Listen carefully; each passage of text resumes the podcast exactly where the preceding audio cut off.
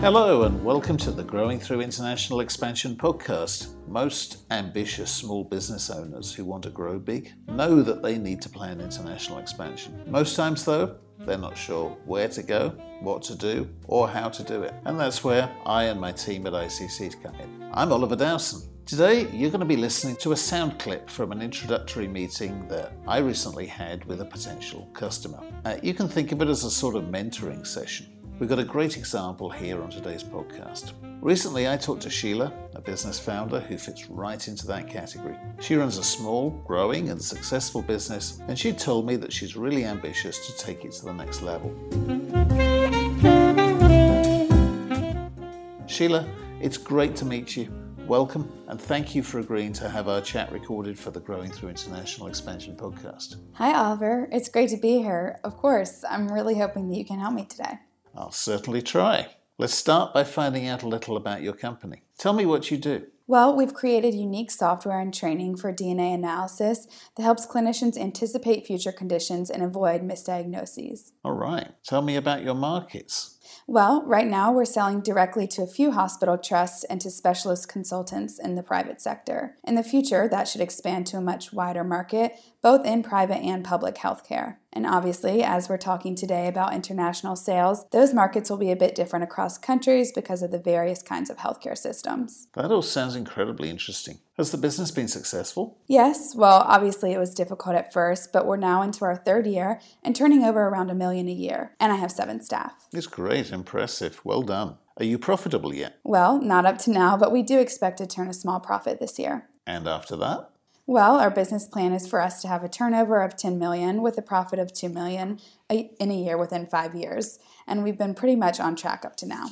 That's pretty good. But what issues hold you back from getting more profitable still? Well, we have a lot of fixed costs, so it's critical for us to increase our sales as the margins keep getting better. So, what are the biggest fixed costs? It's really mostly staff costs. Right now, we need people who are highly skilled and able both to sell the service and to support the users. As we grow, we need more people, but we wouldn't necessarily need the same skills, and they could manage a much bigger volume of customers. So you're thinking of selling services outside this country? Exactly. We figure that our services will sell really well to any other country, but ideally it has to be English speaking as we're still developing and translations would be a hassle at this stage. Do you already have a plan? I'm American, so naturally I'm thinking of the States. It's the biggest and richest market. And what's stopping you? Is it just money? Well, obviously that's a big consideration.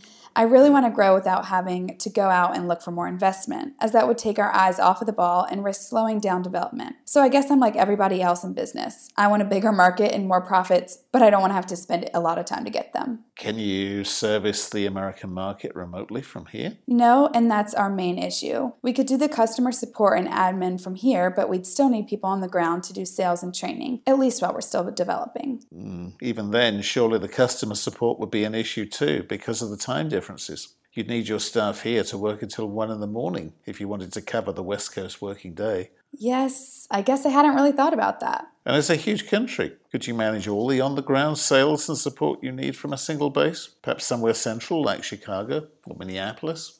I don't think so, at least not at first. There's a lot of contact needed with the clients. Mm, but Americans are totally used to video conferencing. Can't you use that? well, only up to a point. In the future, we hope to get there. But right now, while we're still learning, we often need to be there in person. We need to work with them on medical records and have confidential discussions. Medical guys don't always trust conference calls for patient confidential data. Well, I can understand that. Well, one option then might be to start small set up in a strategic location on the East Coast where there's state of the art medical facilities that could create your first US market and somewhere that's got good availability of qualified personnel to hire. And it's only a five hour time difference. Still difficult, but much more manageable. That's actually a great idea. So maybe somewhere like New York or Washington?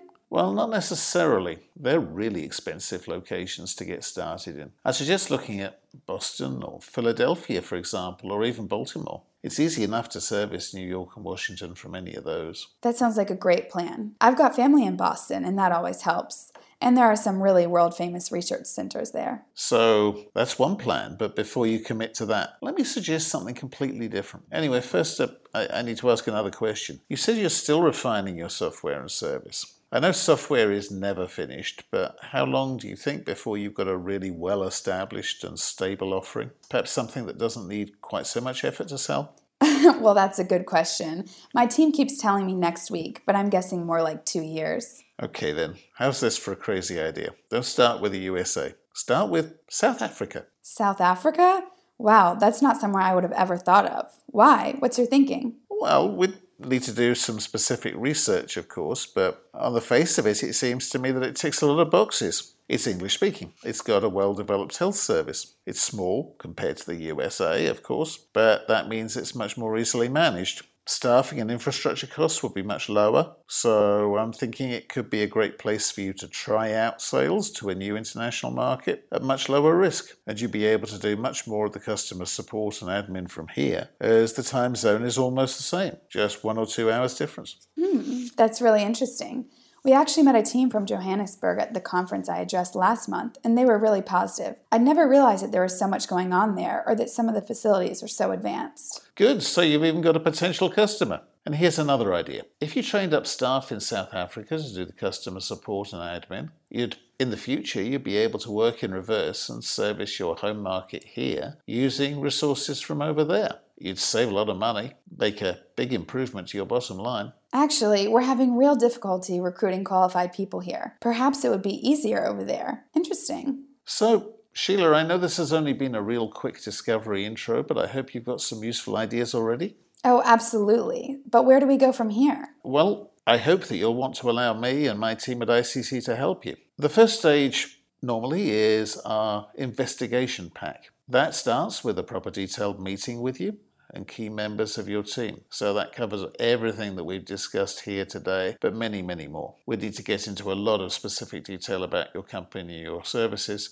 Um, before we could be sure we were giving you real valuable advice. To give you some idea of the level of detail, it typically takes about half a day. Then we go away, consider the options, and do some research to validate and very specifically to cost what we believe would be the best ideas for you. Those are the ones that we think will give you the quickest bang for the buck, as you Americans would say. But not just that, ones that will lead to the greatest success for your company. Well, that sounds fine, but what happens then? You just send us a report? No way. Sure, you will get a detailed written report, but not until after we've met with you again, explained our thinking, and got your feedback. If you're not happy with our ideas, we'll take another look. And the final report then is intended to be a roadmap that you can put to practical use. Your business plan for international expansion, if you like. Well, that sounds like that'll cost me a lot of money.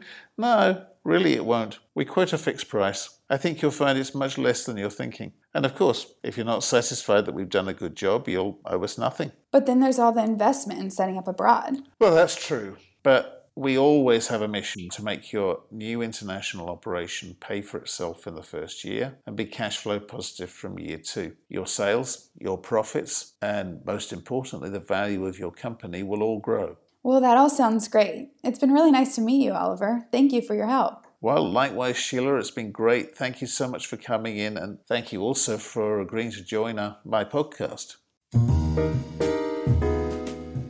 So, listeners, I hope you found this as interesting as Sheila has. If you're running a business or know someone who is, and you'd like to discuss how international expansion might work for you, please get in touch with me. I'd be happy to have a free introductory video conference meeting with you. And everyone, thank you for listening. Remember, international expansion is easier than you may think.